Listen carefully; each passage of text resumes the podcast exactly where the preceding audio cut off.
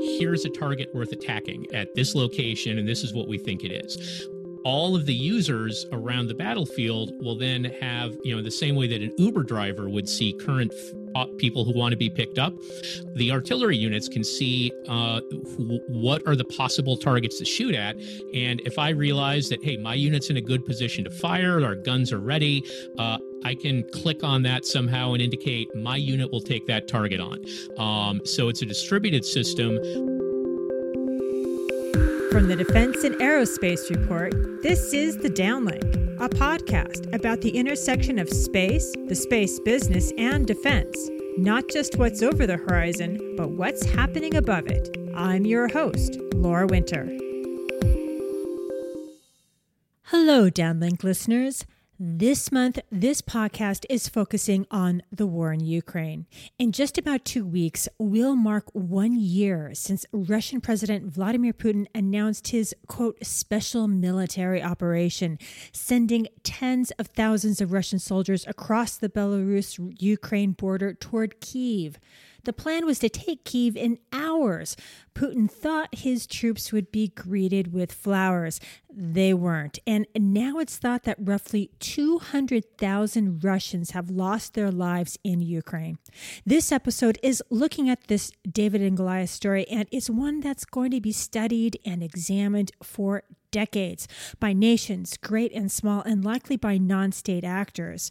Our guests say this conflict is different. Space based assets, especially those from the commercial sector, have made it possible for Ukrainian forces to level the battlefield and punch well above their weight against a major spacefaring nation. Ukraine's uncanny and creative ability to access space based assets, to analyze and synthesize the data, and use it have turned towns like Bakhmut in the east, which this small city really should have been an easy take for Russia. It's now a meat grinder. It's thought that Ukraine's resistance in Bakhmut alone consumes more than 100 Russian souls a day. To understand just how Ukraine has been able to use space assets with such lethality with tactical and strategic effects. I spoke with Bryan Clark of the Hudson Institute. He has been an enlisted and officer, submariner, and a special assistant to the Chief of Naval Operations. He's also led studies for the Defense Advanced Research Projects Agency on new technologies and the future of warfare and David Burbach, who is an associate professor of national security affairs at the U.S. Naval War College, who focuses on space. Here's our conversation. Hello, Bryan and David. Thank you both for coming on the downlink. Hi, Laura. Hi, Laura. Thanks for inviting me. You know, before we start looking from over 100 kilometers down to the battlefield in Ukraine, we should do a round of introductions as this is the first time for the both of you on the downlink. Bryan, you penned the most recent article on the ground effects that space assets have brought to bear, which was published in The Hill. Why don't you start? Uh, great, Laura. Okay, so I'm Bryan Clark. Uh, I'm a senior fellow at the Hudson Institute, and I'm the director of the Hudson Center for Defense Concepts and Technology, where I uh, look at the intersection of new technology and defense operations and strategy. And David, I've asked you to come on the podcast because an article you published with the Atlantic Council in November. David, tell us a bit about yourself.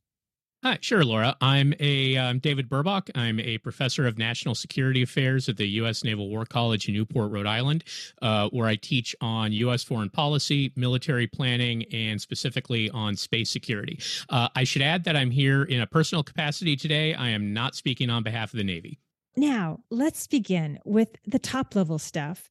And that really is, you know, we've had almost a whole year of being able to watch and learn how Ukraine has really put Russia with its larger military forces on land, in the sea, and in, in the air on the back foot. Repeatedly, Ukraine has been able to inflict huge losses on Russia's military forces. So, Bryan, you wrote in The Hill something like Bradley fighting vehicles are nice to have, but that, quote, allies should give Kiev weapons that exploit the transformation of Ukraine's military into a force that gathers, distributes, and acts on information faster and more lethally than its enemy, unquote. Walk us through your calculus, which you call decision making advantage. Bryan? Uh, yeah. So, what we are seeing with Ukraine is they've transformed their military from being a Soviet type force, which fought using combined arms, you know, using artillery and infantry and armored vehicles, um, to one that really relies on uh, decision making advantage, meaning they they get information from commercial and military sources.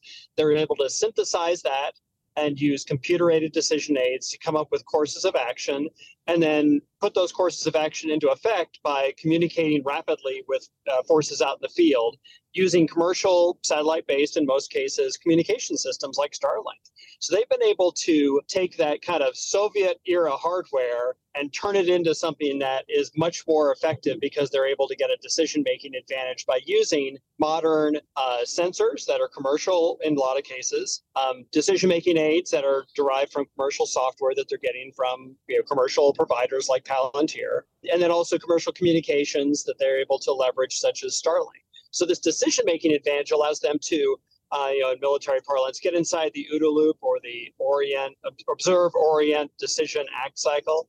Um, but more importantly, it allows them to be more effective. They are able to make smarter decisions than the Russians are, and they're able to kind of think moves ahead uh, using these computer-aided decision or uh, computer-assisted uh, decision aids. So they can go and look at, you know, what the what are the Russians likely to do in response? How would I respond to that response? Um, those kinds of things are hard to do when you're, you know, doing it with just uh, managing things on a paper chart. Um, they're much easier to do if you're taking advantage of modeling and simulation uh, and computer assisted decision aids in real time. I know that this is going to sound like a, a, a, simple question, and and Bryan, I'm I I want you to answer it, and I'm focusing it narrowly on the power of modern satellite communications, the likes you know of of Starlink, but the effects, the first, second, and third order, you know, they've disrupted Russia's plans what have been the strategic effects of simply being able to receive data at broadband speeds via Starlink? Because this isn't your father's dial up connection. And heck, it seems to be perhaps even more powerful than what was available in Operation Iraqi Freedom. What do you think, Bryan? Yeah, because what they're able to do uh, it's, it's both the broadband speeds, but it's also the ubiquity and the resilience of their communications. Because if you are, um, you know, in U.S. experience, uh, your command posts always have had pretty good, you know, broadband access, uh, and you've been able to transmit large files. Uh, the problem is that guys in the field, in the far field, haven't been able to access that same information and build plans. Uh, so when they get cut off from headquarters, they're sort of left to do things based on doctrine or habit.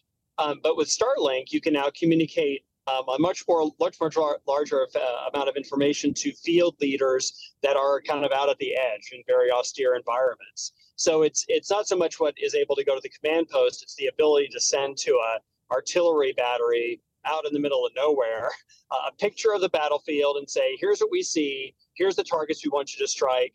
Um, and then you know the guy out there at the at the field knows how to to act. And if he gets cut off, he knows what the intent was, and he can sort of carry on and build his own plan using the computer to decide how to proceed against those targets. So the difference is is just the ubiquity of that broadband communication. So it's not just command posts that you know manage the fight. It's also uh, leaders out in the field can manage their own fight. Yeah, Laura, just to, to jump in on that, just to give your, your listeners a sense of how easy this equipment is to, to use, a Starlink ground terminal consists of an antenna that's about the size of a pizza box, uh, electronics it connects to that are like the uh, cable TV box you might have at home, and it can be powered with a fold out solar panel like you might take camping connected to a car battery, and then you can just plug a, a laptop or, or you know connect to a cell phone via a Wi-Fi signal from it. So this is something something that you know I've seen photos of what look like you know individual tank crews or or you know our artillery uh, uh, sections having it. So this, yeah, this is no longer something where a command post with a diesel generator can run it. Um, this is something where you know four soldiers in a tank might have one of these that they can quickly set up, unfold, you know, leave the solar panel out, uh, and so it it takes very little power, very little weight, very little space. Uh, so it it really is a big change from you know what we've seen you know 30 years ago when we had the persian gulf war people often said that was the first space war uh, when american forces were making significant use of space for tactical communications um, but not at the level of individual squads having their own high bandwidth space communications on on them at all times. Just a quick question if you happen to know it i mean how much does it actually weigh? Boy that's that's a great question that I, I don't know the answer off the top of my head, but it's it, uh, you know I'm quite certain and a a soldier would be able to carry all the necessary you know the all the ground equipment uh, on that you know it would probably not be the heaviest thing that they're carrying. It's it's really you know this is not like how you used to have a 10 foot wide dish in your backyard. If you know people remember the old days of, of getting satellite tv this is uh, you know it's it's bigger than your cell phone but again pizza box is is kind of the right size to think of for the antenna. And, and david this is well beyond starlink. I mean which space-based assets or products has the Ukrainian military used and how have they used them? Well, they've they've made significant use, and I think if the Persian Gulf War was the first space war, what's interesting about this war is it's the first case of a country that is not a space power making significant use of space assets. Uh, Ukraine doesn't doesn't have a space launch capability, doesn't own its own satellites, um, but it's able to make pretty significant use of space capabilities uh, that it's able to acquire commercially. So Starlink has been probably the uh, the most critical because of its ability to provide uh, communications on the battlefield. Uh, before Starlink, they actually used to use another uh, competitor called Viasat, uh, though, and we can maybe talk about this later. Uh, Russia actually conducted a very successful cyber attack against Viasat at the beginning of the war, and Starlink was able to come in very quickly and replace it. We also know that they have been acquiring satellite reconnaissance uh, satellite data. They've been acquiring imagery from commercial sources, uh, optical imagery. Another thing that uh, you know people may be less familiar with, but that's been critical, uh, what we call synthetic aperture radar imagery, which is uh, essentially you're you're able to use a radar like a camera. Uh, you use the radar beam to illuminate as if you're shining a giant flashlight down from space. And through very sophisticated computer processing that I will not pretend to understand how that math works, uh, but through computer processing, you get an image uh, and you're able to do this at night or through clouds. Uh, and uh, also can be particularly effective at detecting moving targets uh, within an image through uh, uh, noticing Doppler changes. So Ukraine's been able to get you know fast enough for tactical value um, images that will show vehicles or you know what opposing forces are up to that they're able to get at night and through clouds. Um, less is known uh, you know I, I, don't know about what they might be getting for signals intelligence or electronic triangulation on where russian forces are. Believe it or not there are some commercial capabilities in that realm not so much for communications interception. Commercial companies aren't supposed to be listening in on phone calls, but there definitely are some commercial triangulation capabilities. There's a company that monitors for GPS disruptions from space, uh, which Ukraine might be using that. Uh, and what they, you know, if they're getting intelligence products from the U.S. or other NATO countries, you know, that's that's not something that those countries would talk about.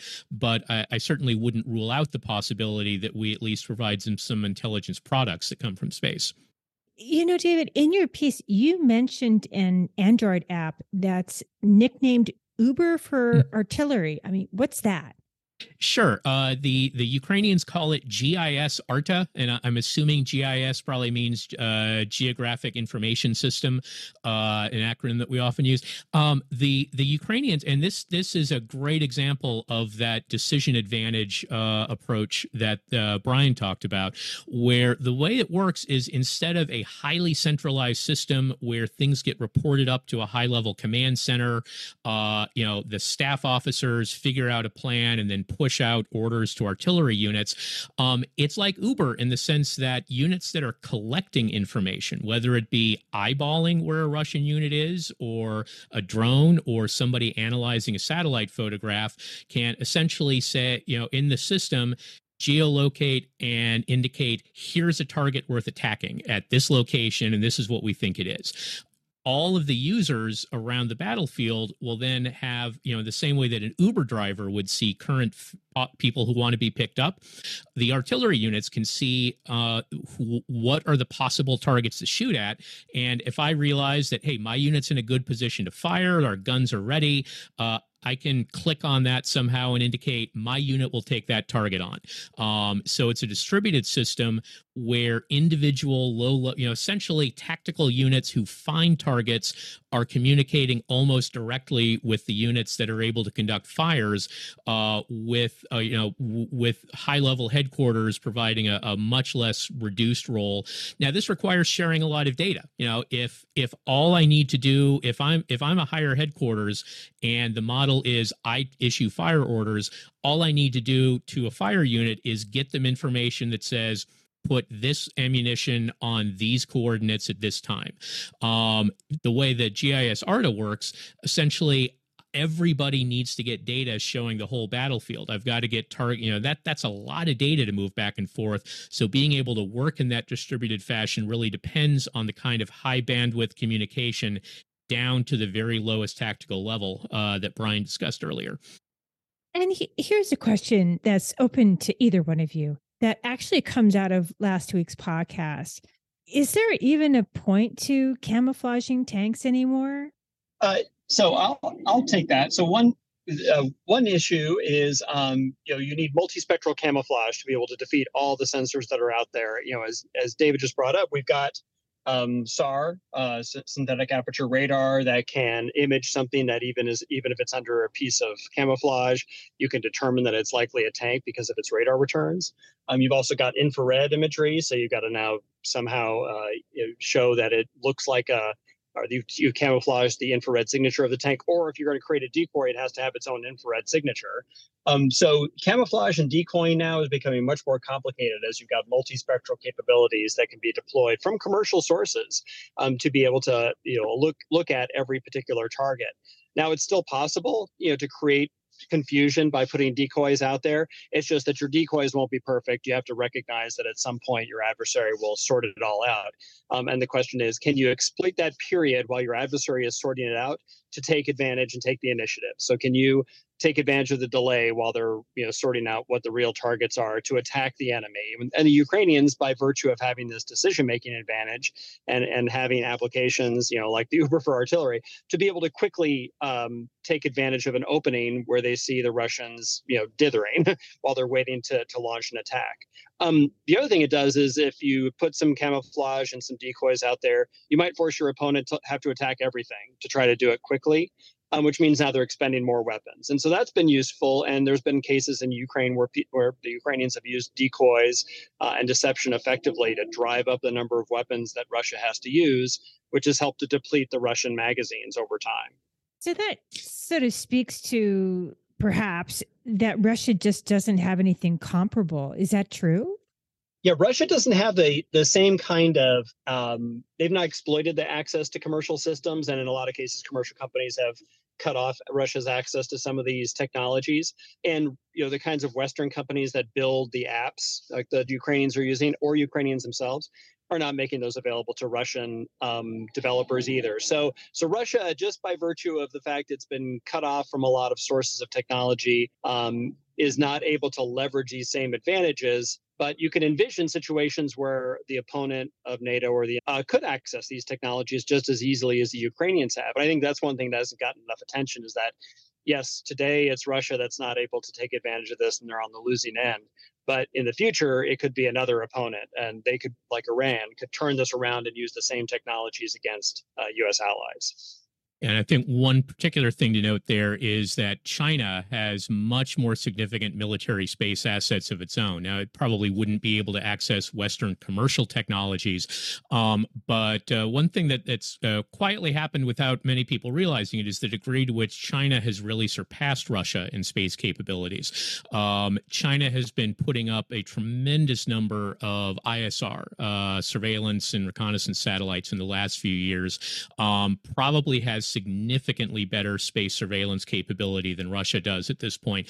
Um, I think it's been a little surprising how how poorly Russia has done given capabilities that we would have assumed it was using. And people often think, oh, well, you know, there are lots of hackers and computer programmers in Russia, but you know, I think their their military has been much less able to tap into um, whatever skills are available in its population more generally.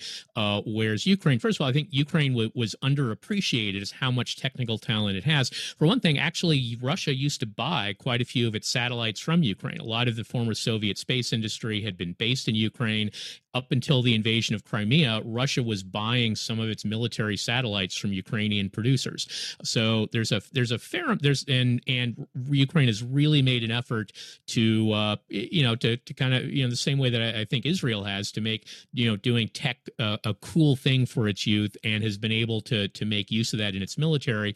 The the way that the Russian military still I, I think is much more Soviet in the sense of being a very top heavy, politicized, um, and just really pretty miserable institution to be in if you're a young soldier. That that that has probably not helped them to capitalize uh, on bringing tech into the force the way a country that feels like it's you know really fighting for its survival and allowing in, uh, innovation in its force to has been able to do. Speaking of misery, I mean, misery is definitely shared, not just for soldiers, but also for sailors. I mean, without having access to these third party space based assets or their various different products that are produced from these uh, commercial entities, would the sinking of the Moskva even be possible? So, on the Moskva, um, commercial technologies played a big role. Uh, they, you know, the commercial uh, imagery allowed them to understand in general where the ship was. Uh, they were able to communicate the location of the ship uh, back to launchers that were along the shoreline that, that didn't have a you know connection back to a wired sort of communication system. Um, and then arguably the the TB2s, uh, the the drones that they were able to buy from Turkey that were commercially derived, um, also played a role in helping to confuse the air defense systems of the Moskva. So commercial technology really played a big role in the sinking of the Moskva. Um, it may not have been, you know, the thing that actually killed the ship. You know, that was going to be the Neptune cruise missile that the Ukrainians build themselves. But uh, most of the pieces of the kill chain had a commercial element to them. Now, both of you have said that Russia's war in Ukraine is a preview of how wars are going to be fought in the future. And Bryan, you should go first. Why did you say that or, or write that rather? What do you see as an expert in naval operations? Is there an example of it from this conflict? Well, I think we've seen, you know, what Moskva was sort of an early example. And then since then, we've seen uh, attacks on uh, amphibious ships uh, in the harbor near Mariupol. Um, we've seen um, examples where uh, naval forces were successful attacking Russian ships going by Snake Island.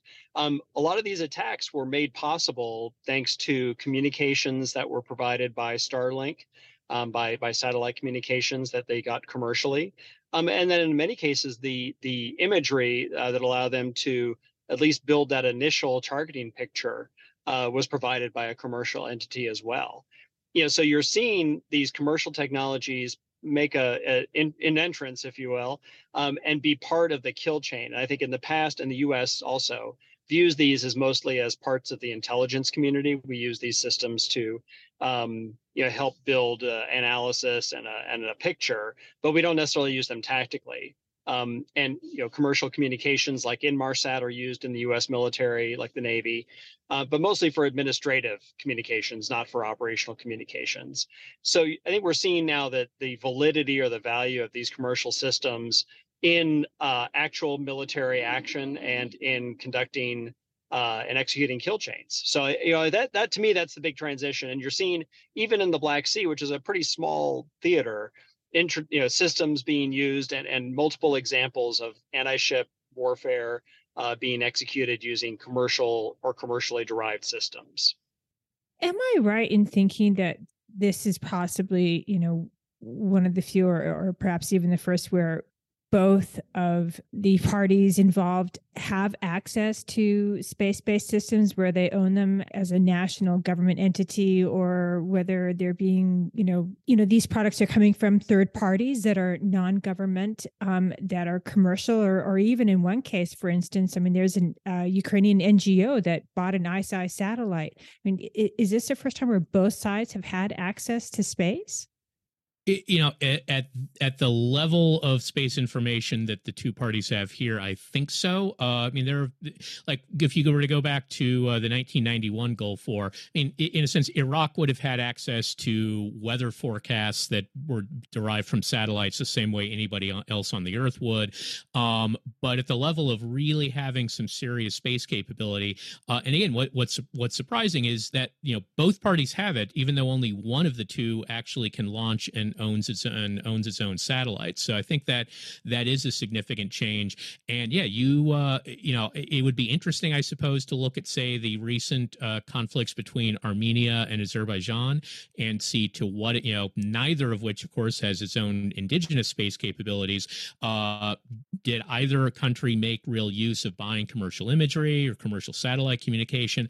Uh, I, I I throw that out as something that it would be a good example to look at. I, I admit to not being very you know i have not done that looking myself uh, but that would be an example where you you might see two countries neither of which has real space capabilities um, but who i could imagine a variety of ways they might have found it useful to to make use of products of, of space uh, surveillance and space communication. And david also to give your piece to i mean you also wrote that this war is um, a real turning point. You wrote that it's a, a, potential harbinger for the future especially for the commercial space sector. When you're saying it's a real harbinger for the future is this something that is just going to be used by nations or could it be used by terrorists? Could it be used by other folks that are you know not per se a government organization or entity you know, I think some capabilities certainly could. There's a tremendous amount of open source information. For example, uh, it, it, the some, some you know some of the the nerds who like playing with satellite data discovered that the European Space Agency's radar uh, imagery satellites, you can actually see where air defense radars are based on certain interference patterns that appear in those images, and that data is just public you know anybody can download that from their website updated very frequently. So there's a lot of open source information where you would have to actively try to keep people away from it and that that's pretty difficult. Um, on a commercial customer basis you know it would probably be relatively difficult for you know isis to have a kind of really major supply of imagery from from a commercial company. Um, i think they have to do relatively well at figuring out who their customers are. If they want to buy an image here you know kind of the the further away, the, the more removed from the transaction. Um, so I think it, it would probably be difficult for a terrorist group to get the kind of information. Um, you know, one assumes though that you know it do, doesn't take much more than a credit card to get a Starlink account. So I, I would assume non-state actors would be able to at least set up a Starlink account, and you know, if the FBI or whoever figures out what's up, they would be able to tell Starlink to cut off service. Um, but I, I, I think it is absolutely going to proliferate space capabilities to you know many nations. And yeah you know some or we know that ngos for example have used space-based data to look for illegal fishing uh, and you know put data together from variety of different sources like noticing tracking ships with something called ais an identification transponder ship well an illegal fishing ship will often turn those off. They then have used imaging satellites say well we know it was here when the signal stopped. Can we see a ship in images taken right right after that and then track the ship visually for a while? And that's and those are just uh you know non you know activist groups who are trying to figure out uh who's fishing illegally in the oceans yeah, and it's also um, being used by countries that are trying to protect their own fishing grounds, for example. So it's part of the gray zone competition happening between uh, the United States and and China, but also other countries in China. So you're seeing um, you know space capabilities that are available commercially being employed in these situations other than war, also uh, as part of this effort to uh, compete, you know, in uh, maritime commons and in, in the you know, other areas of, of the commons. David, mm-hmm. Bryan, thank you both so much for your time. Thank you very My much, pleasure. Laura. That's it for this week. If you like what you're hearing, follow the downlink on Twitter and subscribe to the podcast on your favorite podcast platform. For the latest defense news and analysis, listen to the Daily Defense and Aerospace Report podcast hosted by Vago Muradian and listen to Cavas Ships to hear the latest on what's happening in the maritime domain. I'm Laura Winter, and thank you for listening.